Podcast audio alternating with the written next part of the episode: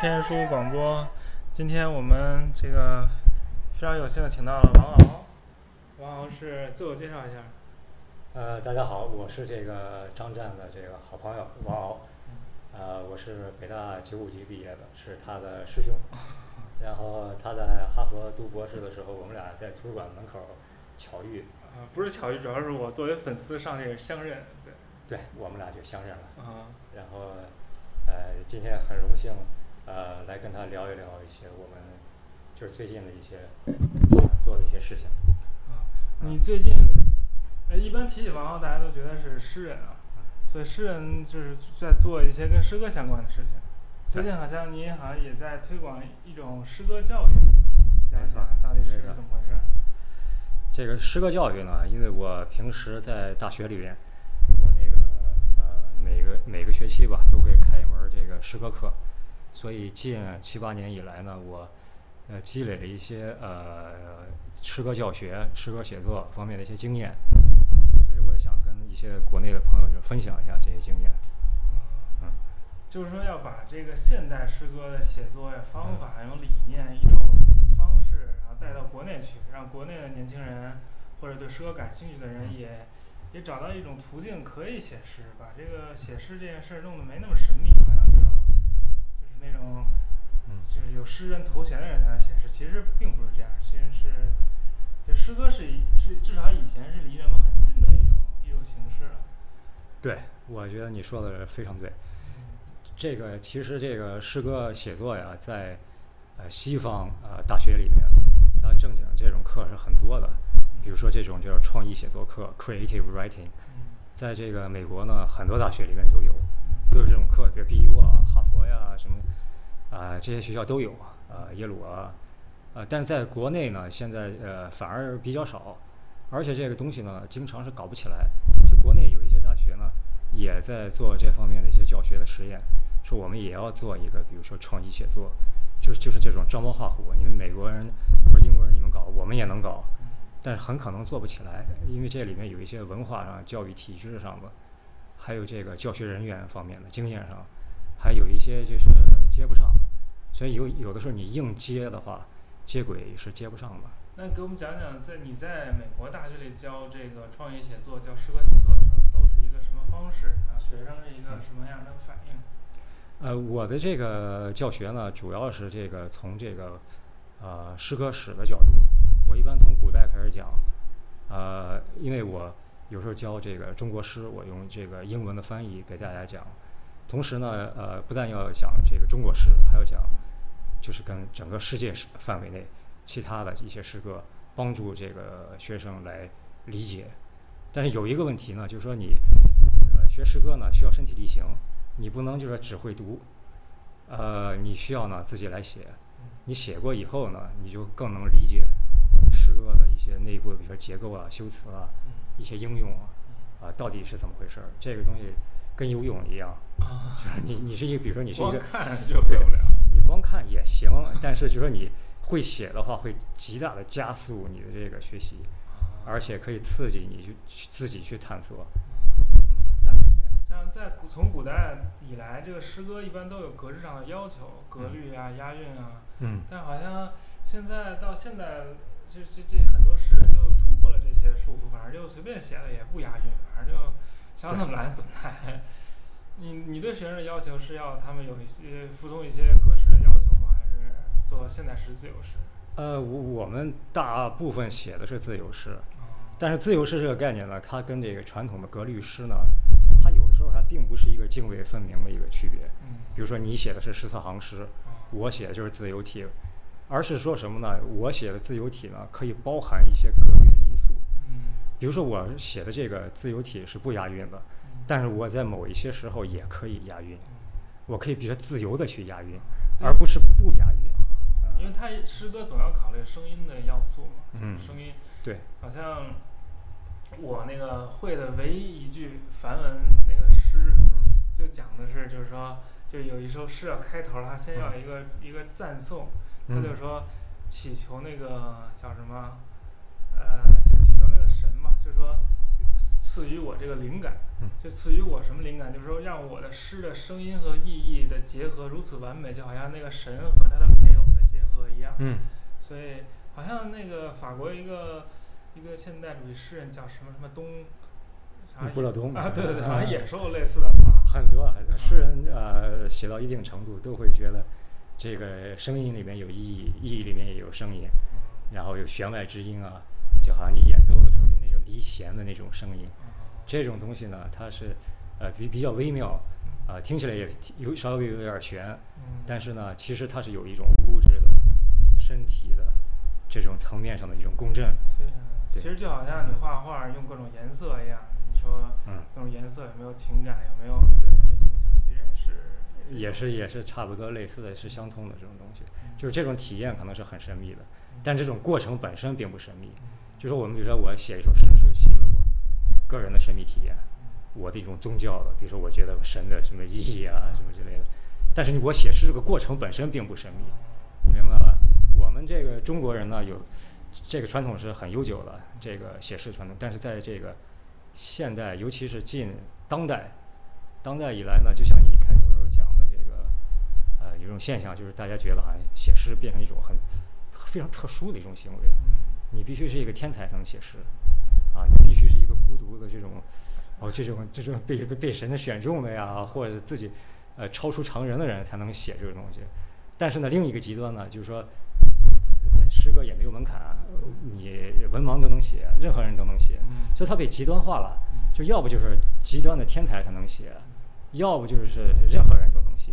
它并没有在中间这个空间里面去呃做出一个什么一个探索。比如说，我们平时受过呃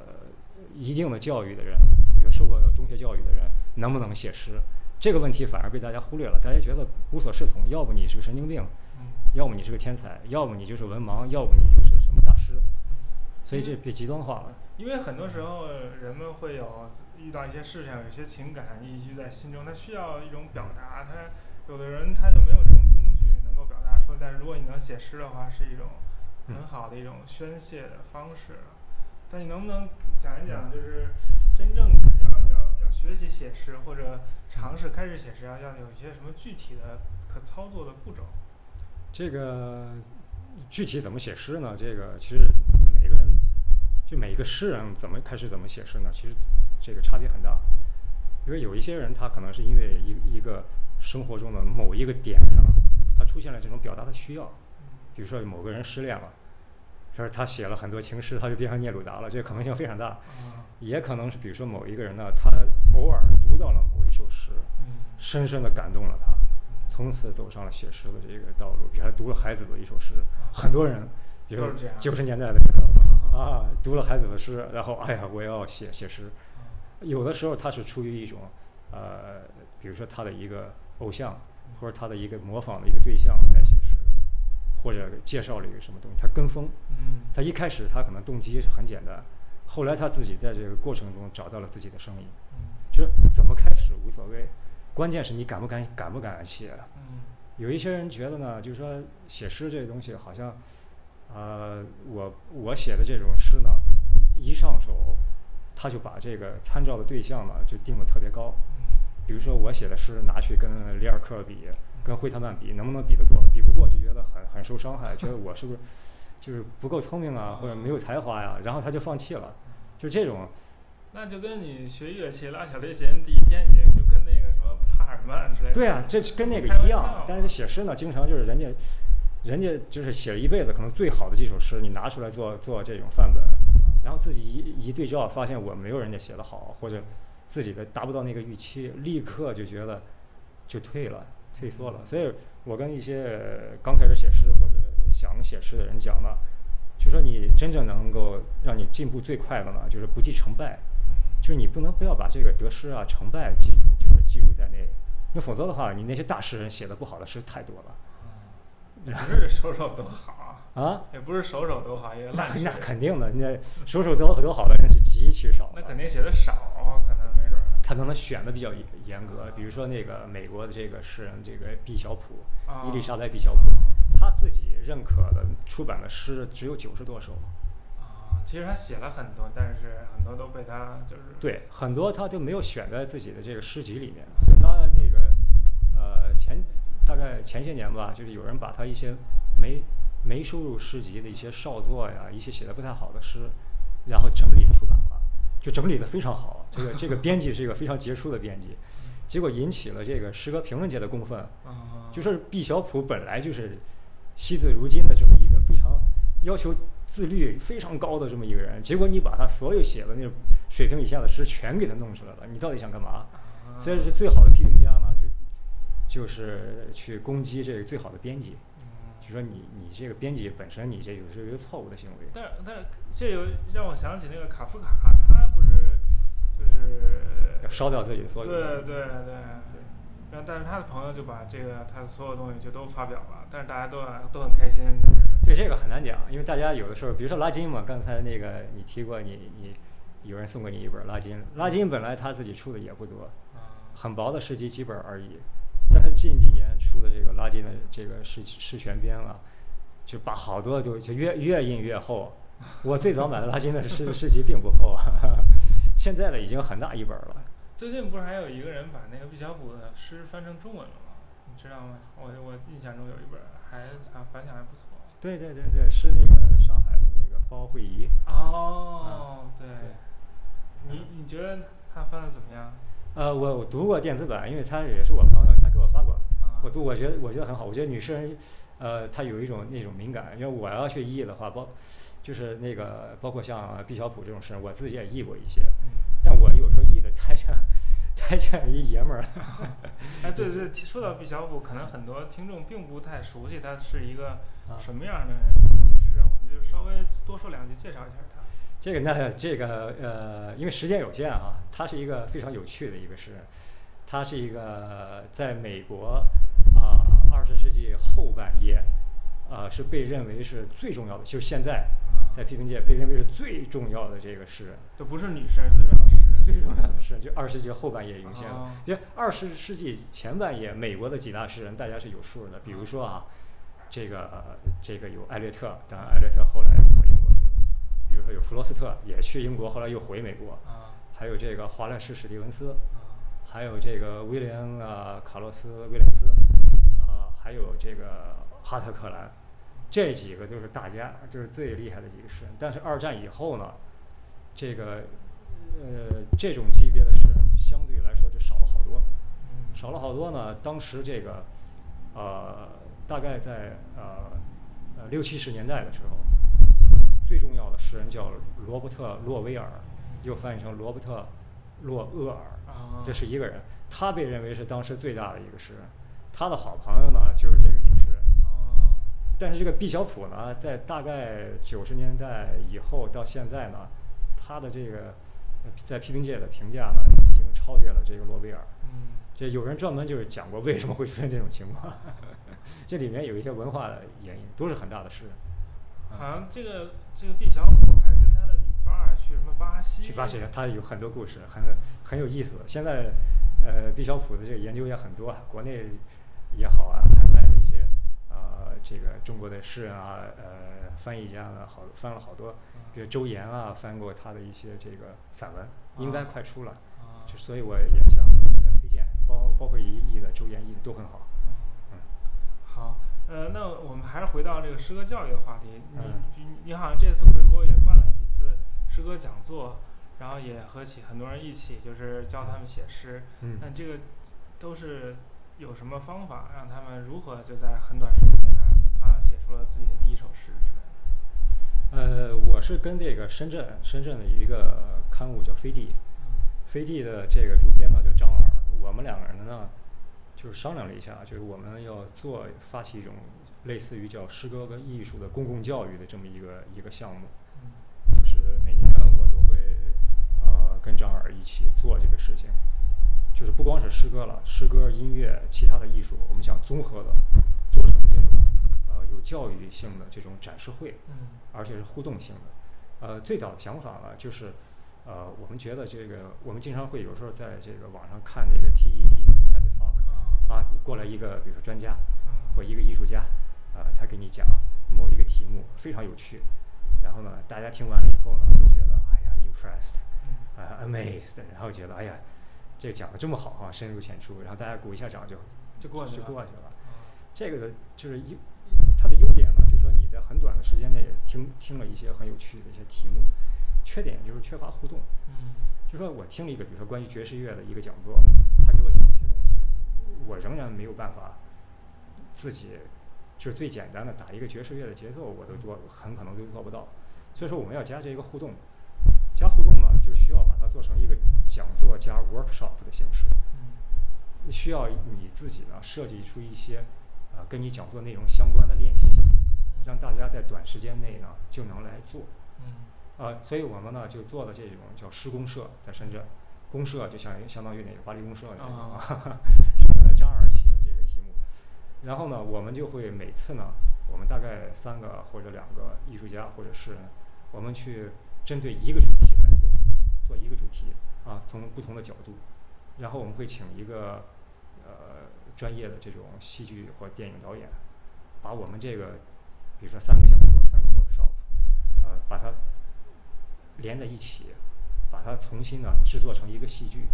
也就是说，观众看到的是个舞台剧。比如说，我上台给大家讲诗歌的时候，我其实是一个演员，我在演一个，比如说某一个讲诗歌的人物。呃，另外一个人上台呢，他是一个音乐家，他可能他扮演的是另一个角色。我们之间的这种对会在这个屏幕上出现。嗯呃，包括我们请了一些国外的一些讲英语他不会中文的一些艺术家呢，他这个呃说的话呢都会被翻译成中文，所以说我们在舞台上相当于在演哑剧，我们嗯之间握手啊，那个屏幕上就会出现啊你你好啊，欢迎你来到深圳，你从英国来的，就会有这种，所以观众其实是在看一个戏剧，同时呢我们会跟观众进行互动。我自己做的一般是我负责这个诗歌部分，诗歌部分呢，我会先讲一个主题，呃，关于某一种传统，关于某一种写法，然后呢，我会给大家几个练习。呃，我们第一次活动呢，大概一百多人，呃，大概在这个三分钟之内，每个人都写了一首诗。嗯呃，我们第二次是这个七月初，七月三号在深圳，现场大概呃三百多人，也是很快写了一首诗。这个呢，就是呃会有用一些方法，具体的方法，第一个呢就是说你不能看手机，就是你不能分心，啊。呃，你必须把手机关掉，你不能是同时又又看微信，然后又跟朋友聊着天儿其实，这个不可能。所以我们会用一些方法，比如说，啊、我会让这些人呢，比如说左边的朋友，你跟我一块儿唱这个 C，嗯。唱哆，嗯。然后呢，这个右边的朋友呢，你给我唱这个，呃，唱一个咪，嗯。然后中间的朋友呢，一块儿跟我唱 sol，比如说我拿一个吉他弹一下，然后呢，全场一块儿唱一个 C 和弦，大 C 和弦，这样大家就精力就集中了。啊然后呢，会给大家一些小练习，一些热身的小练习，比如一分钟啊、两分钟的，然后让每个人写一首诗。这个就是是什么呢？一是最早就是我上课的时候就会让学生做这种，嗯这个就证明什么呢？就是写诗啊，可以是一种孤独的行为，嗯就是像这种浪漫主义的天才一样，啊，这些人就是他离群所居，反社会啊，啊，对这个社会不满呀、对文化有看法呀，所以他不愿意跟一个这么污浊的一个一种形式直接进行这种交流，他自己要退回自然啊、森林里面啊，在自自己的阁楼上写诗。但是不要忘了嘛，就是写诗它有公共性，因为你任何的一个人写的诗，你并不是用这个纯粹的这种绝对的私人语言写的，你用的语言是大家共享的。嗯所以说，不管你这个诗写的多孤独，其实都是在跟其他的人，或者其或者说其他的这种呃这个诗人，以前的诗人在对话，它有对话性。所以诗歌本质上它有交流的这个层面，即使你写的是反交流的东西，他也是在交流的层面，同时也在合作。所以呢，我就是呃想做这样的一些活动呢，就是说让大家坐在一块儿写诗，进行就是一个活动。这种东西呢，可以把大家连接在一起。比如说，我们中国古代就有这种啊、集体写诗的行为。比如说，我们比如要送别，我们要写首诗。啊，你升官了，比如说你这个博士毕业了，你现在当教授了，再写首诗；你被贬官了，你现在被贬到海南了，也写首诗送你。因为我们我们现在要开个宴会，我们有公宴诗。开 party 不都写诗吗？对呀、是吧流觞曲水，这个所以说他这种写诗的行为跟你这个社会生活的各个层面都连在一起，它的紧这结合度是相当高的。但现在我们这个传统已经消失了，就不会大家坐在一块儿说我们去饭馆吃个饭，一人写首诗这种情况。对，所以现在写诗变成一种很莫名其妙的行为，大家就大家其实包括我认识的很多国内的诗人，他们在一起也不谈诗，嗯他们在一起要八卦嗯，或者呃吃饭、打麻将，反正就是不作诗。哎，他不在一块儿写诗，因为觉得什么写诗是个隐私的行为。啊很多就是这种朋友啊，就认识好久了，突然拿出一首诗来跟我说，哎，其实我也写诗，就是我偷偷写了一首诗，就写诗变成了一种，就是好像不在好意思呃不好意思，好像觉得一个莫名其妙的一一一个行为，就就是、啊有的时候这种东西其实有的时候是一种伤害，就是因为你写诗并没有，就是并没有人告诉你你必须写出伟大诗篇你才是诗人，嗯，而且必须是呃大家公认的诗人你才能写诗。但实际上，比如说现在一提到诗，好像有一种就离自己很远的感觉。但是你如果把诗想成歌词儿，其实歌词儿也是一种也是诗那那样的话，好像我们接触的这个歌词儿啊，流行歌曲，那那就多得多了。对呀、所以他的这个是诗诗的东西，不一定是要把它就是窄化成，比如说一定必须是某一种诗才算诗，嗯对吧？你可能个人有趣味，但是你不能排斥其他的存在。因为有些歌词写的非常漂亮，嗯所以这个诗歌的这个写作的活动呢，有的时候可以把它看得比较广义一些，就是它其实是一个创意表达的一种训练，它是一种思维和表达的训练。然后呢，就说你不一定当诗人，比如说我就是一个呃呃，我就想提高我的这个说话的水平，或者写呃写文案的水平，啊，或者我提呃想提高我的这个想象力，我我是一画画的，嗯或者我是拍电影的，我想在我的电影里面加一些诗啊，嗯或者我是做音乐的，我想把歌词写得好一些，你都可以通过写诗读诗呢，来提高自己的这修辞上的敏感呀，啊，提高自己用词里边那个斟酌的时候你的把握呀。那比如说，嗯你让很多人在很短时间内大家都写出诗来，但他们可能之前也没有写诗的经验，你是怎么做到这一点？这个最简单的就是说，你首先要找到一个大家比较喜欢的题目，嗯啊、容容易接近的题目，你不要把目标定得太高。比如说，我们就要要通过这首诗，然后来研究存在的秘密，大家都完全都已经疯了，你不知道你在说什么，对吧？这种东西就是会让人觉得太难。就有的时候啊，如果你上来就呃跟大家抡那种比较深刻的东西呢，有时候反而会在认知上给别人造成障碍。嗯因为别人的大脑呀，要要去理解你这些东西，要去消化它，需要花大量的这种时间和烧很多的能量，嗯而且烧能量的过程中呢，他会排斥，而且他会觉得他会放弃，嗯就觉得受挫。但其实呢，就是这个诗歌呢，其实跟我们的一些最基本的经验，比如呼吸啊，比如节奏打节奏啊，比如说你的这个情感的最基本的呃表达，就是这个呃 elemental 的这种这个、呃、层面可以连在一起。这样的时候呢，就可以让很多人呢坐下来有一个简单的开始，嗯但是呢，可以每个人有不同的个性的表达，再往深里走，而不是上来就给人就是自高壁垒。你看我这个多么了不起，我这个多么高端啊、高大上啊，我这个多么了不起，我们就是小众，我们不愿意跟跟你们这帮没有水平的人啊、呃来往，我们就是高高在上的那种呢。我觉得其实是呃跟这个诗歌的这种呃真正的呃诗人的想法是背道而驰的。没有哪个诗人就觉得自己了不起，嗯不希望被别人理解，不希望跟别人交流。我觉得李白、杜甫都是非常开放的一种一种态度。那应该怎么开始？比如说你选一个什么样的题目？呃，这个很多了，比如说我们可以从呃最基本的词开始，就说好些人写不出诗呢，是因为他呃一开始上来呢想的就是思想，嗯就是我我要表达某一种深刻的思想，嗯这个经常让人就是说呃就受到一一定的束缚，嗯他就没有办法从这些对思想的这种追索里面，呃就掉掉的镜子太高。嗯我们可以从一些比较日常的一些东西，呃来进入诗。比如说哈、我有时候会给我的学生一些呃简单的练习啊，给你举几个例子，比如说就写你今天某一个瞬间的一种体会，嗯。而且要落实的非常具体，必须告诉我一个街道的名字，嗯，因为街道的名字有时候它有文化的内涵，比如中山路，嗯比如说马萨诸塞大街嗯啊，比如说什么巴黎的某一条街，这些东西呢，任何一个地点，然后呢，在你的诗里边，不管是三行还是五行，必须给我一个比喻，嗯而且这个比喻呢，必须是你以前没用过的，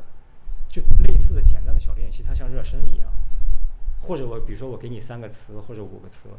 每个词你都告诉我，呃，给你产生什么样心理的感觉。这个你比如说呃月亮这个词，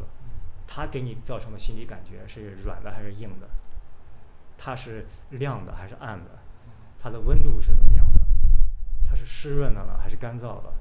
呃，你什么时候呢想到这个词的时候会产生什么样的想法？你最早遇到这个词的时候是什么样子的？你心目中的这种词进入诗歌以后是什么样子？你能不能改变它？就是这种呃简单的小词语练习啊，或者有一点小规定的啊，必须比如说必须用一个比喻啊，或者说必必须用用一个问号嗯啊，这样的小练习可以让人呢放松，而不是一一想诗就是杜甫，啊，一想诗就是惠特曼，啊，那你你谁敢写？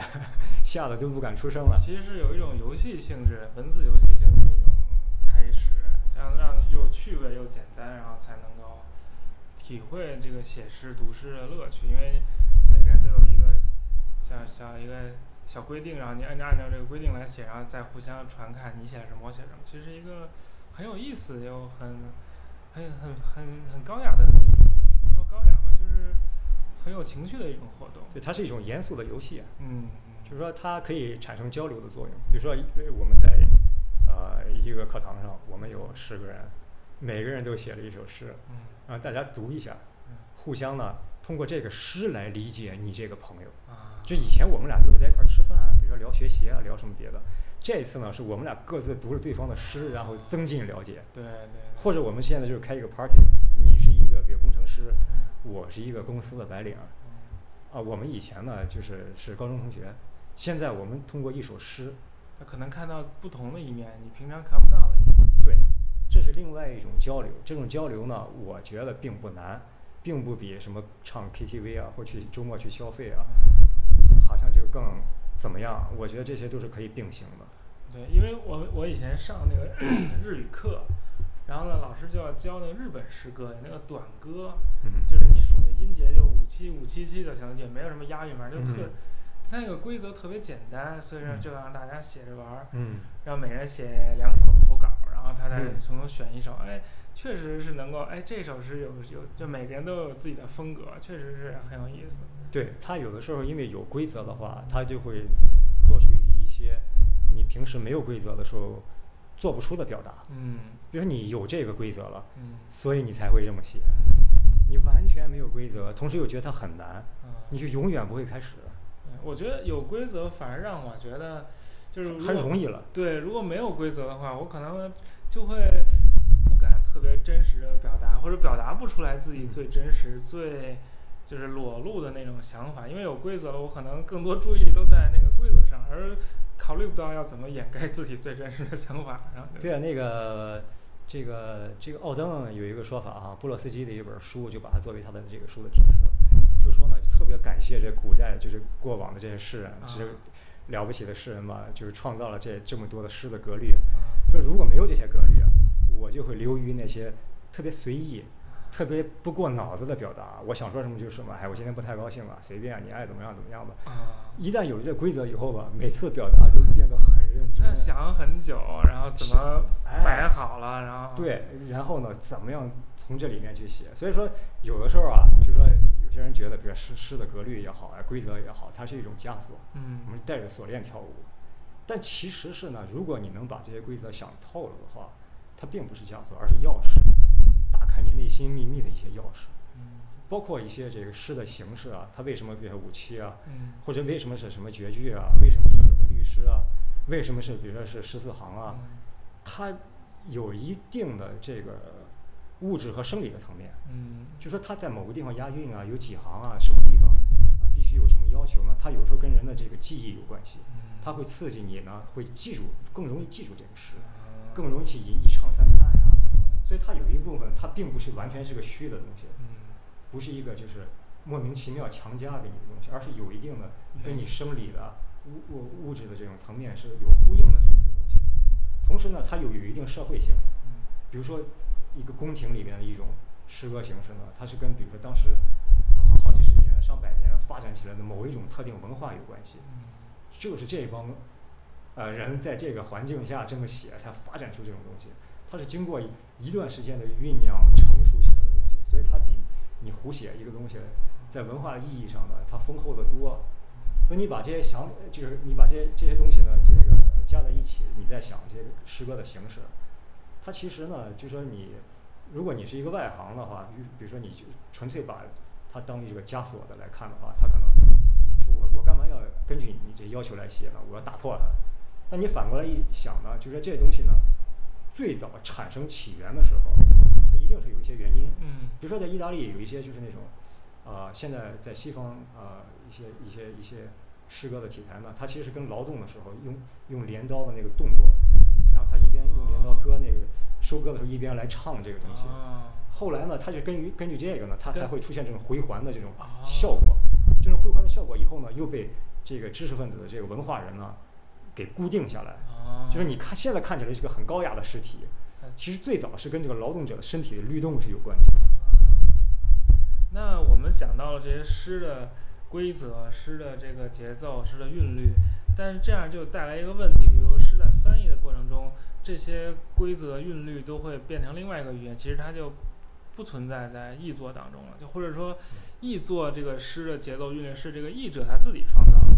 那有人有过这么一种说法，就是说诗就是在翻译过程中这个丢掉的那部分。叫但弗罗斯特嘛，啊，你弗罗觉得斯特喜欢说这种啊？特别有有有有趣味性的这种话。弗罗斯特是美国二十世纪就波士顿附近的一个诗人。对，新英格兰的这个大诗人，啊，他这个话说的是非常对，因为你写呃翻译的时候一定会失去很多。嗯呃，你不用说呃呃不同的语言之间的翻译，呃，你你在同一种语言里面把这个古汉语的翻译成现代汉语，这个就失去的就非常非常的多。嗯呃，这个是对的，但是同时呢，你在翻译的过程中得到的也很多。就说你本来在原来的语言里边不存在的这种联想，嗯就两个词之间在英语里面没这个联想，在这个中文里面产生一种特别美妙的效果，这种事情也很多。所以就是说，它总是有得有失。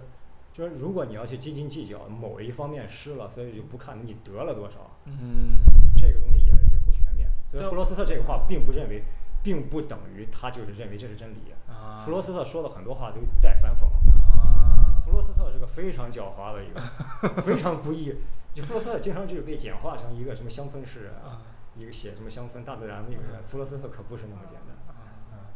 那比如说，那跟那我我也不同意他这个话，我觉得翻译就好像一个滤网，它可以啊把这个诗当中它附着在这个某一种语言当中的东西它滤掉，其实啊它能够滤过去之后，就是它诗歌是不，就是说不依赖于某特定的一种语言存在，它那个诗性在各种语言当中它都可以展现。呃，对，因为你这个你这个滤网这个这个说法这个比喻哈、我也很喜欢，因为诗里面它有一些是普遍的，就任任何人都有的一些东西。比如说哈、比如说某一些比喻，是在很多这个国家的诗里面都有的，比如人生如梦。你这种比喻，比如说你在西方诗也有，中国诗也有，你在小说里也有，电影里也有。这种比喻呢，基本上是各个文化都共享的，所以这个基本上只有文化差异，但是它这个本质的这个比喻的结构是一样的，都是这种认知性的比喻。比如说还有一些空间比喻，山头、山脚，啊。是用人的这种身体的一个部位来代替一个自然中的一一个一个位置，这都是内置于语言的这种比喻，基本上也是共通的。所以这些东西呢，是即使你不了解这个国家的文化，你看在这个诗呢，不知道是谁写的，你也知道人生大概是个什么意思。嗯。那呃，我还有一个一个问题，嗯哎，我想想这问题是啥来着？啊，呃，自己已经找不到自己的这个点了，因为写写诗这东西有时候就像迷宫一样，嗯你有时候丢失就是你自己迷路了，然后自己失去自我了，这个时候也也可能会对自我有新的认识。那我们再谈一谈，比如说嗯最近，呃，中中文世界上的，就是创作的新诗有什嗯么？就是你觉得比较出出色的或者我突出的？我的一个基本的看法就是，现在，呃，其实现在这个时代呢，我们现在所处的这个时代，无论是从文化上还是从呃科技上，从各个方面其实有很多深刻的、伟大的一些变革。嗯但有的时候呢，因为我们啊离得太近，所以有的时候容易被一些别的事情给牵扯精力，给把我们的判断给变小。嗯啊、所以我们有时候就过于执着于一些呃媒体上的说法，啊或者什么政治上的东西呢，反而让我们看不到一一些很深刻的变化。以诗歌为例呢，呃，近大概一二十年以来呢，中国诗歌出现了很多新的群落。这种群落呢，就这种 community 呢，在过去呢有可能有，但不明显。比如说啊，比如说这个基督教的这个群体，他们很写了很多这个基督教的这种诗歌，因为有就很大的这种需求啊，他就会写这个东西。然后呢，他会有自己的一些呃呃文章啊，呃批评啊等，于说内部他们基督教的这个这个圈儿里面的人会互相读啊，会互相读，而且会跟圈外的人去交流，他们有自己的评价，有自己的想法。嗯就这种发展，这种群落呢，在以前并不突出，嗯它很可能是个个体现象。比如说某一个诗人，呃，那比如说穆旦啊，他的诗里面出现了一些上帝啊、基督教的一些意象，但是并这个不代表说你会有一个社会上一个巨大的一个群体。比如说这个呃呃同性恋诗群嗯啊，他他比如说这个同性恋的这种诗人，他有自己的一些表达，一些方式，他作为一个呃自己的一种身份啊、性别的一些认同，他的一些美学，他也需要发展。嗯比如说呢，这个比如说那以前那个打工的这个诗人，这些群体的发展都是非常快的，而且它跟一些呃某一些特定的一种文文化群体、特定的一些呃文化现象关系也很紧密。就有的时候它会呃媒体上会浮出水面，比如说某个诗人自杀了，啊比如说某个诗人怎么样了，他会他会以这种社会热点，本质上其实是个小道消息，去炒作，让我们看到这个冰山的一角。呃，但他并不会真正去关心这些人到底在写什么，他其实也，呃，说不定他也没有这个耐心或者这个，呃，这个这个这个训训练这个素质去素养，去嗯真正的去研究它。嗯所以在社会上的媒体上呢，就是一闪而过，啊，轰动三天啊，某个诗人自杀了，啊，某个诗人又怎样了？前一阵儿不有一个农村妇女，好像她身体还有点残疾，然后说才出了然后对呀、对呀、啊对呀、余秀华嘛，对啊、这种呃情况一般是经过媒体的这种放大来来做，就是说我们除了媒体以外，因为媒体它有自己的自身的需要，嗯那我们就是媒体，我们需要这个呃点击量、转发量，我们就是靠就就特别我们要的就是这个，嗯所以你不能就是谴责媒体啊，说你媒体怎么怎么就知道报这这种去去放大一个，就是人炒新闻了等于。嗯就是你你一方面是媒体这么做，这个本身这个做法本身并不是什么完美的做法，呃但是呢，我觉得诗人这群体自己你也有责任，嗯媒体做的这件事情并不怎么怎么好，你觉得不太好，比比比较低级或怎么样，那你自己应该做什么，对吧？要不你就比如说我不在乎你，你什么媒体不媒体，大众不大众，我就自己写自己的，我的诗就是给二百年以后、三百年以后的读者写的，那也可以。或者我就出来走两步，我就说我这东西经得过验证，我不怕，我愿意在家里写，我就在家里写，我愿意跟这个交流任何人交流，我也我也不怯，嗯这也可以，我觉得都是这样的。李白、杜甫不也是出去跟人见面吗？他也不是说整天在家里，就你我完全在家里也行，我就是孤独的疯狂天才。跟那个狄金森似的，艾米丽狄金森。啊，狄金森也投稿啊，狄金森也投过稿儿，而而且狄金森也有自己的诗歌方面的交流，只不过在当时的社会呃环境下，根据他自己的一些，他并没有成名，并不是说狄金森就排斥交流，啊，好，我们今天时间差不多了，能不能最后再说一下你这个做的那个工号啊？这个嗯是我这个工号呢是个个人工号，我里面呢会刊登一些我自己编写的一些诗歌写作的教程，啊，我们每隔一段时间就会发一些，一般是邀请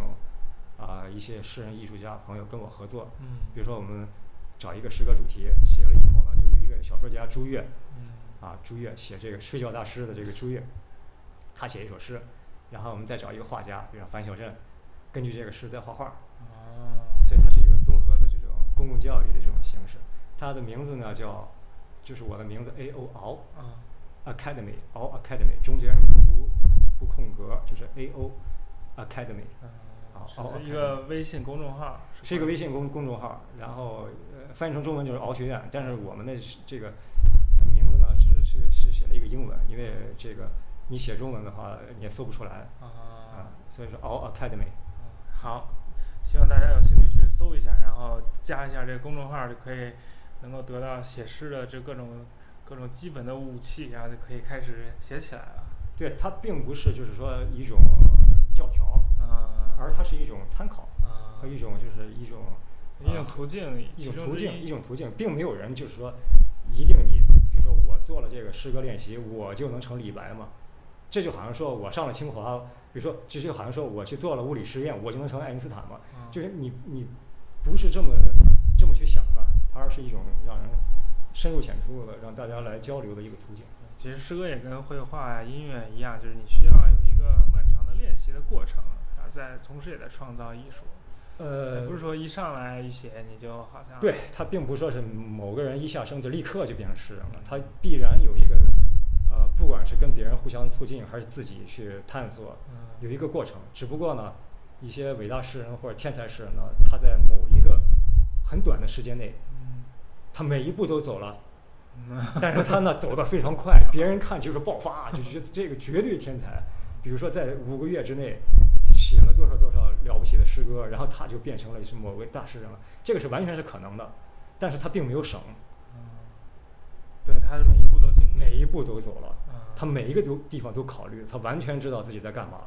他并不是一下子受了某种刺激就突然做了一种反常的失常的精神失常的，让他就是瞎猫碰到死耗子，命中了某种东西，这个就对大诗人来说基本是不可能的，他们完全知道在自己在干嘛。哎呀哎呀，今天时间差不多了，就很感谢的。那，我也推荐一个，就是我们刚才说到那个包慧仪的啊这个那个诗诗集，包不不包慧仪翻译那个毕小普的诗集了，啊啊！也算是也给推荐给大家。太好了那就这样了。好，那就这样。好，大家再见。好，那回头见。